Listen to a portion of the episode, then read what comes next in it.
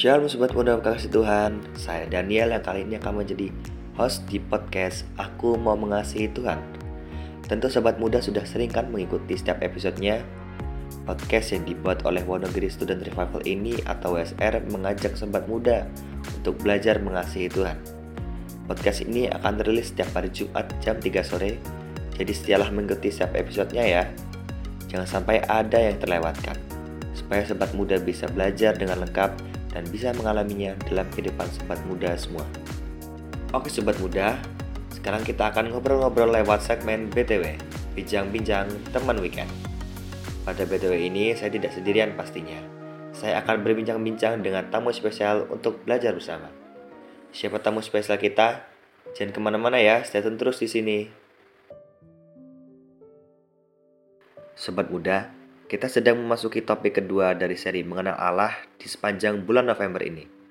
Minggu lalu kita sudah belajar topik bagaimana mengenal Allah dan dalam kesempatan kali ini kita akan belajar sama-sama tentang mengenai topik Allah yang kekal. Namun sebelum itu, mari kita sapa terlebih dahulu tamu spesial kita kali ini. Halo Mas Markus, bagaimana kabarnya? Halo Daniel, bersyukur sekali kabar saya baik. Kalau Daniel sendiri bagaimana nih kabarnya? Oke langsung saja kita mulai ya Mas Markus.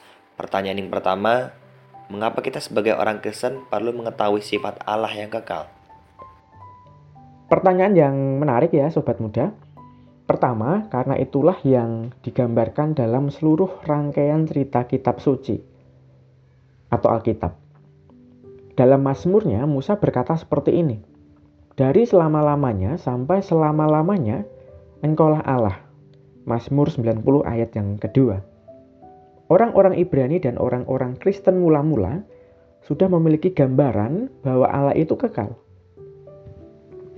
Para nabi dan rasul begitu dipenuhi gambaran tentang kekekalan. Kita perlu mengetahui sifat Allah yang kekal karena itulah yang diajarkan oleh Alkitab yang tidak lain adalah firman Tuhan, yaitu isi pikiran Allah sendiri. Alasan kedua, karena kita menyembah Allah, maka kita juga patut mengenal siapa Allah yang kita sembah dong. Dengan demikian, kita pun akan memiliki perspektif dan sikap yang benar terhadap Allah. Seperti yang sudah sedikit disinggung dalam podcast minggu lalu. Tidak sedikit orang percaya yang memperlakukan Allah itu tidak dengan sebagaimana mestinya. Sebab mereka tidak memiliki pemahaman yang utuh mengenai Allah. Tentu, ini juga menjadi tantangan bagi kita, saya dan sobat muda, untuk terus mengejar pengenalan yang makin sempurna akan Allah. Salah satunya yaitu dengan belajar sifat-sifat Allah. Termasuk hari ini kita belajar tentang Allah yang kekal. Seperti itu ya Daniel. Wah, ternyata seperti itu ya sobat muda. Lalu bagaimana kita bisa memahami sifat kekal yang dimiliki oleh Allah itu ya mas? Untuk bisa memahami hal itu tentu tidak mudah ya sobat muda. Namun bukan berarti kita tidak bisa. Kenapa? Karena Alkitab sudah memberikan jawabannya kepada kita. Selain itu, kita juga bisa belajar dari hamba-hamba Tuhan. Salah satunya adalah lewat membaca buku-buku yang sudah mereka tulis. Nah, ketika kita belajar mengenai kekekalan, praktis akan berkaitan dengan konsep yang kita sebut sebagai waktu.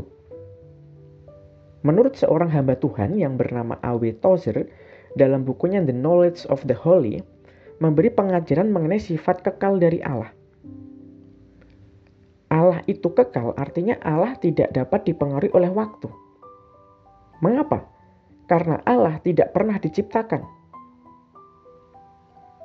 Tosir menulis seperti ini.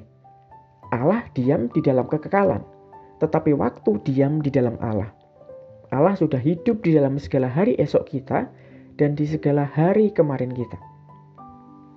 Anyway, buku ini sudah diterjemahkan ke dalam bahasa Indonesia ya, yang judulnya mengenal yang maha kudus. Ya. Kalau teman-teman cari di toko buku rohani Kristen begitu ya, semoga masih ada ya. Oke, saya lanjutkan ya. Mungkin kita sendiri masih bertanya-tanya, apa sih itu kekekalan? Nah, seorang hamba Tuhan lain yang bernama C.S. Lewis memberikan ilustrasi sederhana untuk membayangkan kekekalan. Kekekalan itu seumpama sehelai kertas panjang yang diulur sampai tidak terbatas. Di atas kertas itu lalu digambarkan sebuah garis yang pendek untuk menggambarkan waktu. Sebagaimana garis itu yang dimulai dan diakhiri di atas kertas yang panjangnya tidak terbatas, Demikian pula dengan waktu. Waktu dimulai di dalam Allah dan diakhiri pula di dalam Dia. Tepat seperti yang difirmankan oleh Allah sendiri dalam Yesaya 46 ayat 9 sampai 10. Ingatlah hal-hal yang dahulu dari sejak purbakala bahwasanya akulah Allah dan tidak ada yang lain Akulah Allah dan tidak ada yang seperti aku yang memberitahukan dari mulanya hal yang kemudian dan dari zaman purbakala apa yang belum terlaksana. Yang berkata, keputusanku akan sampai dan segala kehendakku akan kulaksanakan. Sobat muda, Allah terlampau sanggup untuk mengetahui apa yang belum bisa manusia ketahui, yaitu masa depan. Karena Allah yang kita kenal adalah Allah yang kekal. Allah kita sungguh luar biasa dan menakjubkan ya sobat muda. Dia tidak terikat oleh waktu. Dia mengetahui hari-hari depan kita. Lantas, langkah praktis apa yang dapat kita lakukan setelah mengetahui bahwa Allah itu kekal ya mas? Sobat muda, setidaknya ada dua hal yang bisa kita lakukan ya yang pertama adalah mari kita memuji Allah yang kekal itu. Dalam beberapa kesempatan, secara spesifik, ayo kita menyatakan pujian dengan mengambil tema kekekalan Allah. Kita bisa memakai kata-kata sendiri, membaca di Mazmur, atau memakai lagu-lagu rohani. Ada kan sekarang lagu-lagu rohani yang di dalam liriknya atau bahkan uh, judulnya itu berfokus ingin meninggikan sifat Allah yang kekal itu. Contohnya misalkan ada lagu kan yang judulnya Allah yang kekal, Alfa dan Omega, dan lain sebagainya. Atau mungkin kita juga bisa pakai kata-kata eh, sendiri.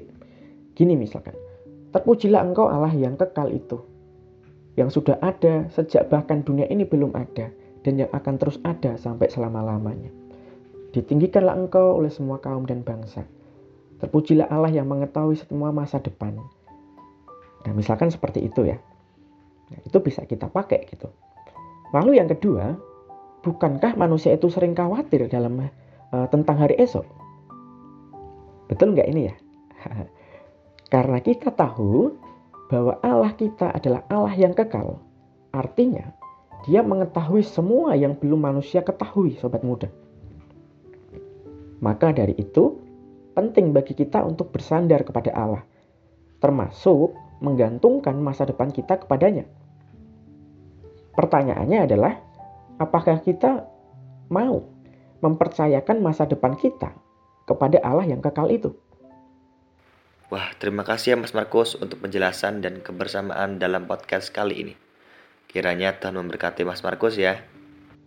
Terima kasih kembali Daniel. Tuhan memberkati Daniel dan juga sobat muda semua ya.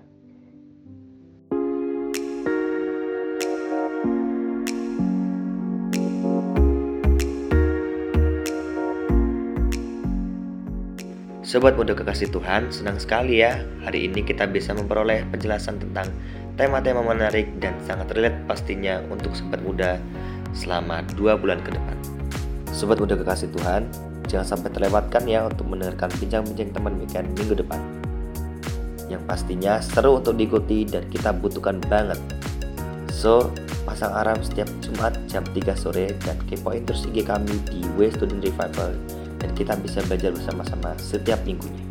Dan kalau ada sobat muda yang ingin berdiskusi, bertanya, memberi masukan, boleh banget lo sobat muda sampaikan kepada kami bisa lewat IG at Revival ataupun kontak ke WA pembimbing dan pengurus WSR. Oke, sekian podcast kita kali ini. Jangan lewatkan kelanjutan di episode minggu depan ya. Tuhan Yesus memberkati. See ya.